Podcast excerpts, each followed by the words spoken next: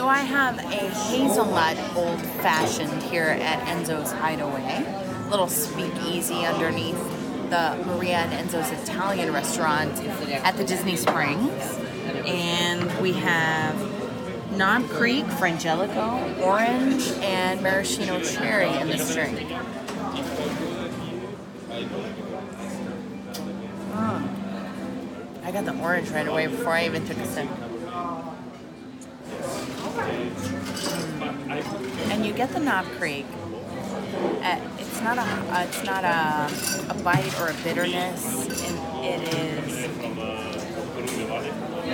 a sweetness, and you get the hazelnut in your nose after you take a sip. So So the hazelnut's more of an aroma than a flavor. yeah, but it's awesome. It's not too sweet. It's not too bitter. It is delightful. Yum, yum, yum. You should have this. And I'm sure that their actual Discover Bourbon beverage offering is just as delicious, the Bourbon Swizzle, which apparently has. And the, the cameraman got the swizzle. The, the cameraman got the swizzle. The Enzo Bourbon Swizzle was ordered by my cameraman so we could sample both. It is Bulleit bourbon, lemon juice, ginger syrup, bitters, and fresh mint. So That's what it looks like. Super awesome. He's gonna let me try it first. Go ahead and stir it up. I'll let you. I'll let you break the layers there. Let's get everything.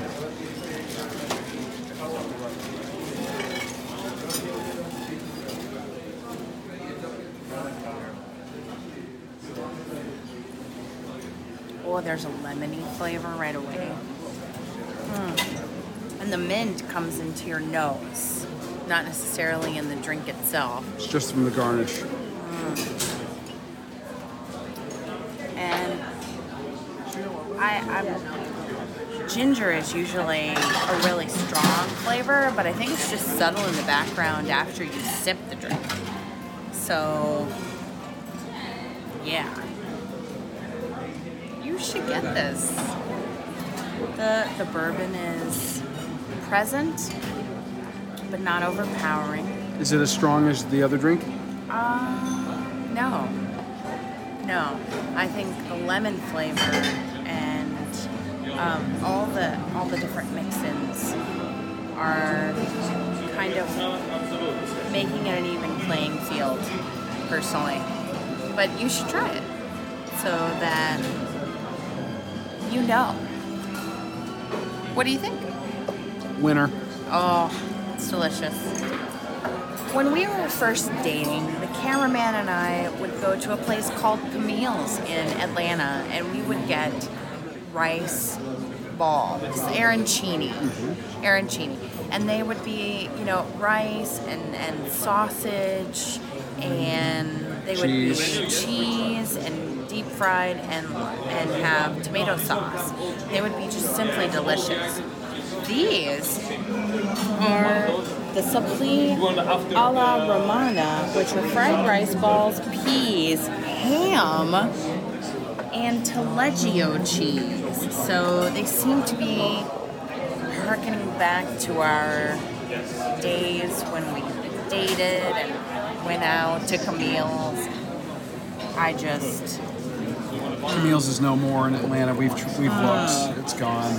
it is. But Its memory lives on. its memory lives on in this dish. I'm, I'm hopeful that it does. Mm.